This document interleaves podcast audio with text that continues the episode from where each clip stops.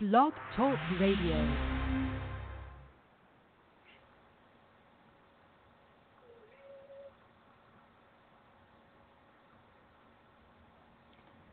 Welcome to Slightly Askew with Nancy at Noon, the show that takes an honest look into the heart of all things that shape the fabric of your entire life. And now, here's Nancy.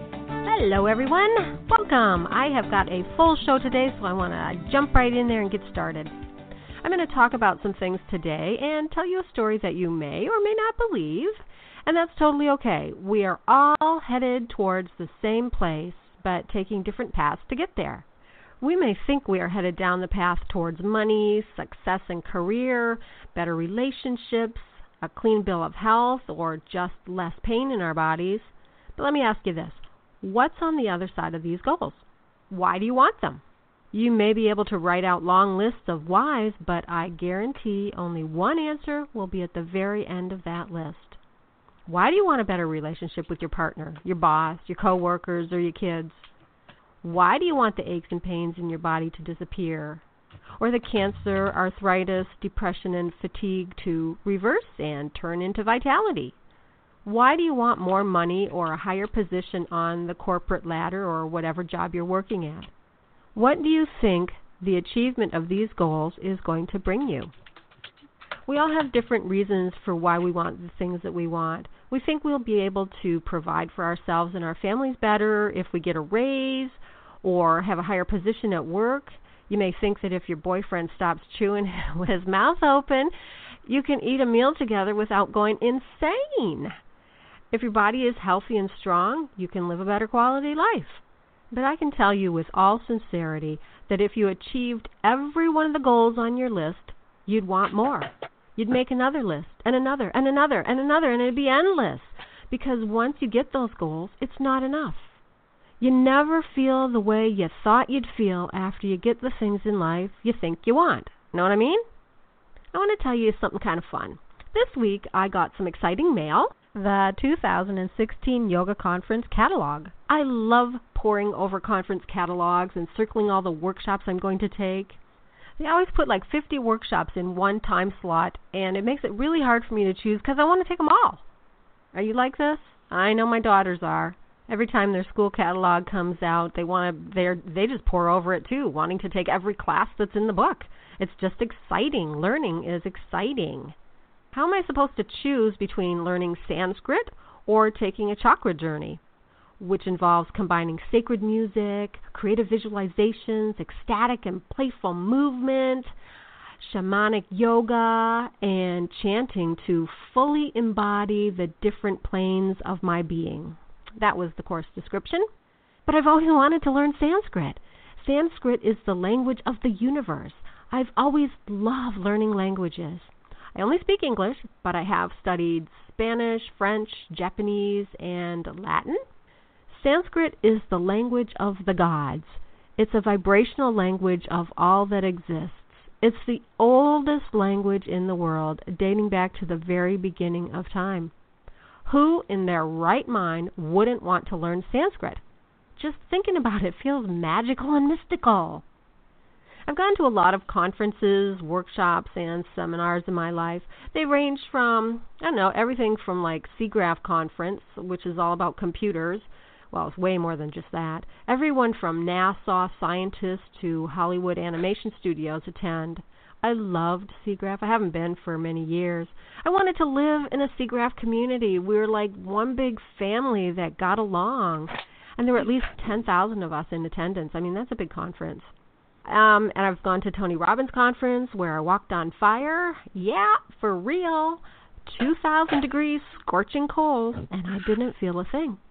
I'd say I'm an amazing woman, but 3,000 other people also walked on hot coals that night. So we're all amazing. Reading about all the cool workshops in the yoga catalog inspired me to tell you a story today. This story is about the 11th century Tibetan saint and yogi called Milarepa. Milarepa was born in around 10,052 in Tibet. Actually, it wasn't even around that. It was 1052 exactly. He was born in Tibet. His father was a wool trader who had become very wealthy by the time his son was born. He and his wife uh, named their child Thopaga, which means delightful to hear. Names can be very telling. To me, the meaning of this name makes me feel like his parents were very loving and welcomed their new babe into their lives with smiles on their faces. It took me two weeks after my daughter's birth to name her, my second daughter. I needed to meet her and feel who she was before giving her a name that she would have for the rest of her life. I called her Ariana Rain. I like the air part, spelled A I R. To me, it meant lightness, movement, freedom, an invisible essence of purity. And the aria part is a song. It's music or a melody that's sung without an orchestra. To me, it means standing among a group or the whole world and being able to voice who you are in a sweet melody. It felt very whimsical. The name Anne or Anna refers to a healer. Rain is spelled R A I N, and rain is cleansing, purifying, and nurturing. Rain cleans the air and feeds the seeds we plant and helps them grow into something that gives us sustenance. The name Ariana Rain is heaped full of meaning, and I have to say my daughter wears it well. I don't know if names become the person or the person becomes the name, but my daughter is all about those things. She speaks her truth, and at a very young age she knew the direction of her life mission. She's still working towards it, getting the grounding and education to cleanse and nurture the things in life that do not sit well with her, but she still finds time to help those in need. Thopaga later known as Milarepa, lived up to his name also. He had a beautiful voice that mesmerized those who he sang to. He composed songs, much like the best artists create masterpieces, that told tales about the dramatic events of his life, and they were quite dramatic. The songs were very popular in Tibet at the time and have been recorded as the Hundred Thousand Songs of Milarepa. He and his parents lived in a mansion and wore the finest clothes and jewelry and ate the best foods. They were very generous to all their extended family, their neighbors, and everyone in the community. They hosted elaborate feasts and invited everyone to join them. They were admired by all, but admiration is very different from true friendship and love. Have you ever had a friend who suddenly stopped being your friend because your situation in life changed for the worse? Well, the same thing happened to this family. The father became very ill and knew he was dying, so he called his family together, his brother and sister and all the offspring, and in fact the whole village, to let them know that he was putting his estate in the care of his brother and sister until Milarepa was grown up and married one of the neighboring girls, who had been chosen for him. That was a thing back then. Still is in some countries today. Not my thing, but it's a thing. After the father died, it turned into a Cinderella story. The evil brother and sister in law stripped the mother, Milarepa, and Peta, his younger sister, of all their worldly possessions and made them work as servants and in the fields. They wore tattered old clothes and ate food that wasn't fit for any human. The townspeople laughed at them and made fun of them, just like in Cinderella. The mother didn't give up. When Milarepa was fifteen she decided to get her inheritance back. She used the meager savings she had been putting away and invited all the neighbors to a feast. Her intention was to remind the townspeople of her husband's dying words that the brother and sister in law were only to be caretakers of the estate until Milarepa had become of age. But her plan kind of backfired. What happens when you gather together a group of weak and spineless individuals and tell them the truth? They back down from fear of the evil ones with power. The evil in laws beat the mother and her two children and turned them out of the house. The townsfolk, spineless as they were, didn't step in to help, so they were left to do what they could do for survival, working hard for scraps of food, sleeping where they could, basically the life of the homeless. Milarepa was still young and took it all in stride. He even sang as he worked. This greatly irritated Milarepa's mother, who was not happy. Nor was she happy that he was happy. Isn't that the way? If someone doesn't feel happy, they don't want you to feel happy. She wanted revenge on the evil in-laws. So she sent her son off to distant lands to learn the art of black magic in order to wreak havoc on her enemies. She told him that if he returned without having learned strong enough magic she would kill herself in his presence. Kind of a heavy burden to put on a young son like that, but he did what he was told. I think back then children listened to their parents more than they do today. So Milarepa and a few other pupils spent a year learning nonsense and rituals from a lama. No, not the furry four legged kind, more like the Dalai kind, as in teacher of Tibetan Buddhism. But this Lama taught black magic, not the Four Noble Truths or the Eightfold Path. When the year was up and the other boys had returned home, Milarepa told the Lama about his dire situation at home and that he needed some real magic. So the Lama showed him how to invoke the power of the deities to revenge him and his family. Milarepa practiced and was actually able to invoke the deities. One night he had a vision of 35 of his worst relatives with their bloody heads and hearts on a platter. He spared the aunt and uncle so they could be witness to the power of his magic. Then one day, not long after, the vision came true. His neighbors and relatives were gathered at the mansion for a wedding. Some of the horses outside the house got a little wild and knocked down the supporting column of the house, causing it to collapse, killing the 35 people inside except the aunt and uncle. His mother was thrilled, with a War of the Roses kind of dark joy. She gloated over the accomplishment of her son in front of the rest of her neighbors. Yeah, probably not the best thing to do. That right there bodes bad karma for her, unless she does a quick change of attitude and musters up some forgiveness. The families of the deceased weren't mustering up a whole lot of forgiveness either. They wanted revenge. Now we've got a Cinderella turned Hatfield and McCoy thing going on. And the mother wasn't satisfied with their deaths. She wanted revenge on the whole town, commanding her son to cause storms that would ruin the crops and strike fear into all the villagers so they would cease and desist the counter revenge they were planning. Milarepa did what his mother asked and conjured up storms that ruined the crops. But it wasn't long before he was regretting all the destruction he caused. He realized he was no better than the evil in-laws and townspeople. He was consumed by thoughts of the bad karma he had accumulated.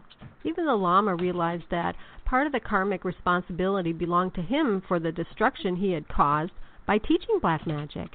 Yep, karma is a deep and vast subject and we are responsible for the effects our thoughts, words, and actions have on other people. That's not a comfortable thought now, is it? But it was a pivotal moment in both of their lives. They went in search of the light. People actually can change. Milarepa found his guru in the holy lama named Marpa the Translator. In case you don't know, gurus are able to take away our bad karma. Each religion says it differently, but they all have enlightened holy beings who remove our sins It's just one of their job descriptions. Marpa put Milarepa to work doing strenuous physical labor. Seems to be what many gurus do to help their disciples, at least back in those days. The hard physical work lasted for years and years. And you know, the thing is, they know. The gurus know the ones who are going to become great spiritual masters. They know even before the disciple shows up on their doorstep. The gurus get visions. They never tell the disciple, but they know. That's why they put them through such severe trials. They know what we need to overcome before we can truly and fully serve others in the way we're meant to. so, whenever you've got challenges that seem so daunting you want to run and hide, maybe you should stick around and see what's on the other side of them. It might be total freedom from suffering. But my goodness, the suffering we have to endure to get to that freedom. The struggles Milarepa went through were so severe he was seriously going to take his own life. It wasn't the physical labor that was the hard part, it was his own suffering. Buddha once said, If you get pierced by a poisonous arrow, don't let a second arrow strike you. He meant if you've done something wrong or someone has done wrong to you, don't keep thinking about it and talking about it because that's the second arrow. That's where much of our suffering comes from. Milarepa was human and made human mistakes like all of us do. He felt like he could never do right and could never make up for the bad deeds he had done in the past. I mean, let's face it, he killed people and brought a lot of sorrow to others. He'd given up hoping for any chance of enlightenment in that particular lifetime. There was nothing worth living for anymore. But his guru told him that to prematurely end one's life is the greatest sin of all a sin that comes with unbearable punishment. So Milarepa stuck around to see it through. You can imagine the trials that his guru put him through. Gurus have their own strategies that we know nothing about. They have reasons why they can't tell us what they're doing. Kind of like if someone hands you a nicely wrapped birthday present but tells you what's in the box before you open it. ruins the effect they're going for. If you are lucky enough to have a truly enlightened guru, they do what they do in order to cleanse us of our bad karma or sins. His sins were cleansed, and the next part of his enlightenment journey was to spend time meditating in a cave in the Himalayas to gain insight. Do you know that one reason monks and holy people went into caves to meditate was because the caves were made of quartz crystal, which helped them gain insights quicker? Yep, quartz crystal has a very high vibrational quality. I wouldn't mind meditating in a quartz crystal cave for a few hours, but I would probably never relax. I'd be constantly on the lookout for snakes and who knows what else lurks in those dark, damp, cold mountain crevices the unknown. Like when my doorbell rings in the middle of the night and no one is there. Freaky. Until I found out what was going on. My neighbor and his friends discovered that our doorbells were on the same circuit or frequency, so they'd have fun ringing my neighbor's doorbell knowing mine would go off. They actually timed it to see how long it took before I'd call him. Usually matter minutes. It was actually pretty funny, I must admit that. Boys will be boys as far as pranks go. It was a harmless one. Except the first time it happened. No one was ringing Teddy's doorbell. I had woken him up and none of his friends were over. So I'm holding strong to that time being a ghost for sure. It's still kind of scary when it happens, especially since Teddy's moved away and I have no one to call when it goes off. Okay, stop it. Although it hasn't gone off since he moved. Hmm. Anyway, Milarepa spent many years meditating in the cave. Much time had passed seasons had changed and people got older.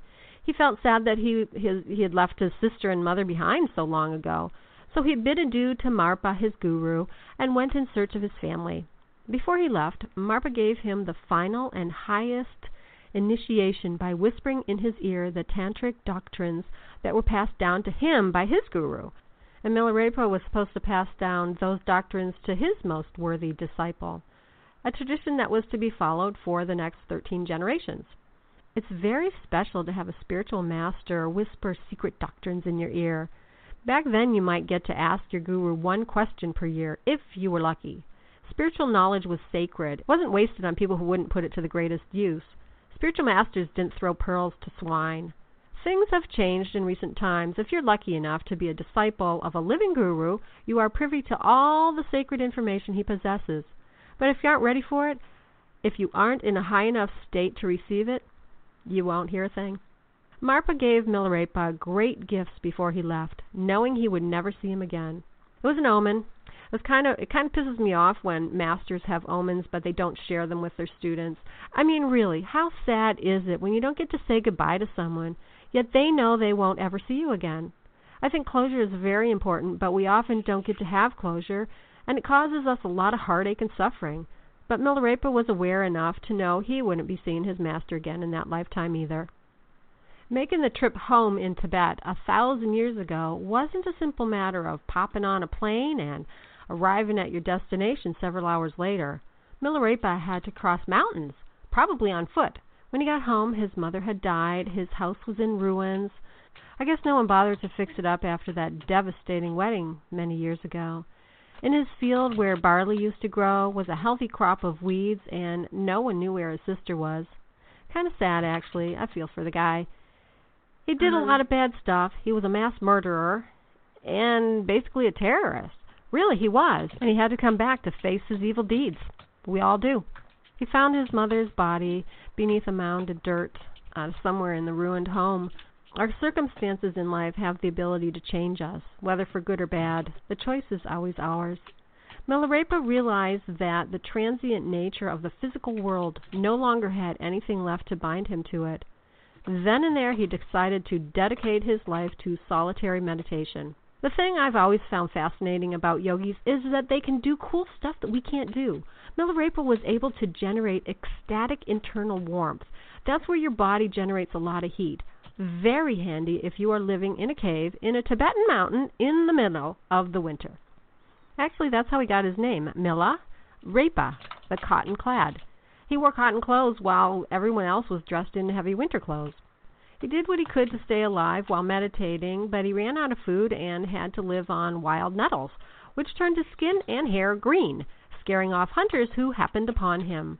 His nickname was the Green Caterpillar. Word got out about this strange green monk wandering about and living in a cave. Monks living in caves weren't all that uncommon. It was the green part that freaked people out. His sister Peta heard the rumors and somehow or other knew it was her brother, so she went to him, saw his condition and brought him food and clothing and, you know, things that he might need.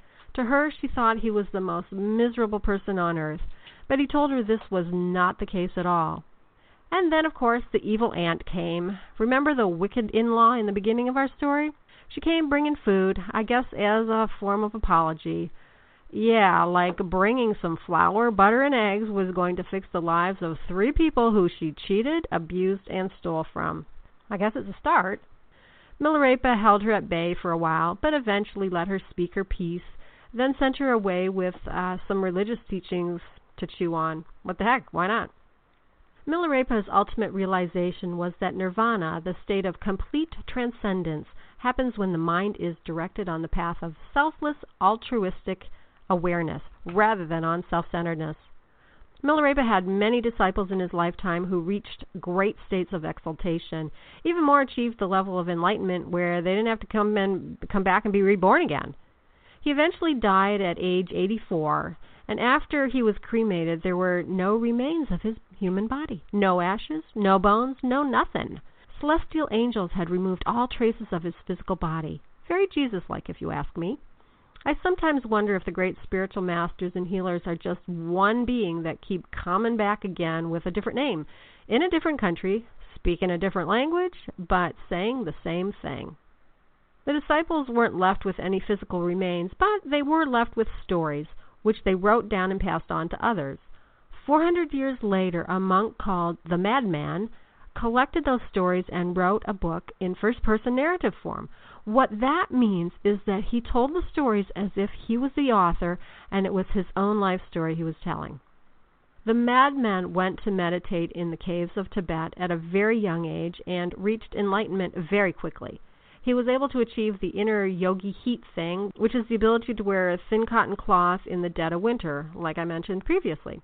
Man, I think I need to spend more time meditating so I can develop that yogic ability. Then I wouldn't need to wear triple layers of heavy clothes inside my home and spend all my time and energy keeping two, wood stoves going. Actually, I think I did experience it once. I live about a block away from Lake Huron. It was summer and the air was, you know, it was warm. It was it was a su- nice summer day, probably in July or August. The lake was super flat and gorgeous, and I wanted to swim lengths in the lake but it was super, super cold, numbing cold. The beach had lots of sunbathers, but no one was in the water. So I said to my body or to the universe, not really sure who I said it to, I said, Don't let me feel the cold. Let my body stay warm. Then into the lake I went. The first plunge is always a bit shocking, but I didn't feel a thing. I wasn't cold inside. My skin didn't feel cold outside. I swam, marveling at the miracle of it. I haven't been able to do it again. You know, that must have been a one time yogic state that I managed to achieve. Anyway, the madman of Tsang was able to achieve that inner peace. I mean, yeah, inner peace, but that inner heat at a you know at a really young age. I'm not saying that Milarepa was the only yogi able to do this. I'm saying I believe the madman and Milarepa are one and the same. This isn't a fantastical story created to teach lessons like god and goddess myths. It's actually a true story. This week I was watching an old clip of Ellen. She had a teenager on her show who played the guitar, sang, and looked exactly like Elvis.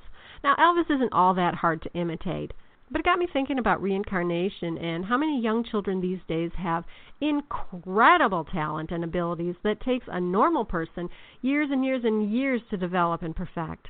And here we have six year old girls singing opera like they've been doing it a whole adult lifetime and young piano players whose fingers dance across the keyboards like Liberace. Don't tell me they didn't incarnate into this life bringing those skills with them. They aren't geniuses. Think about it.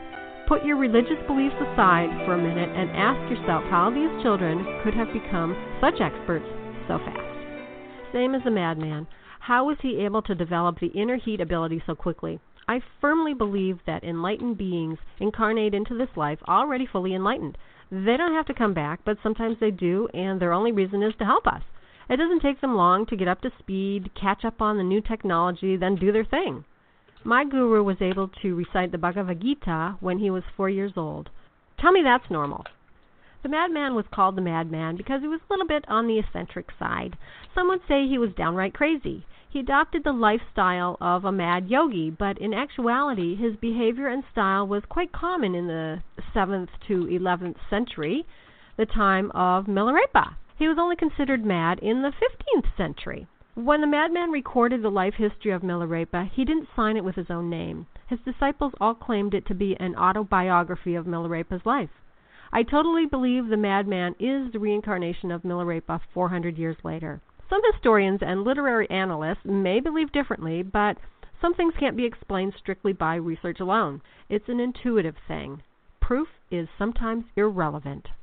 It's not uncommon for saints and holy beings to come back. My guru says that Krishna comes back in every generation. And here's the cool thing about enlightened beings they know all their past lives. I know bits and pieces of a couple of my past lives. There's always a purpose for what we experience. You know, we carry everything forward. It's not like a memory from an experience in one, one lifetime disappears after death. We might not consciously remember it, but our cell tissues do. Our experiences are imprinted into our biology. Like Carolyn Myss says, our biography is our biology. That's the story of Milarepa. I am totally out of time, but I wanted to leave you with one last gem. At the end of his life, he gave us a blessing. He said, Anyone who but hears the name Milarepa even once attracts an instant blessing and will not take rebirth in a lower state of existence during seven consecutive lifetimes. Until next time, karma to a minimum and your love to a maximum. Thanks for joining us on Slightly Askew with Nancy at noon. We've enjoyed your company and hope it's been fun for you too. If you like what you're hearing, please share us with your friends and family because they might like us too.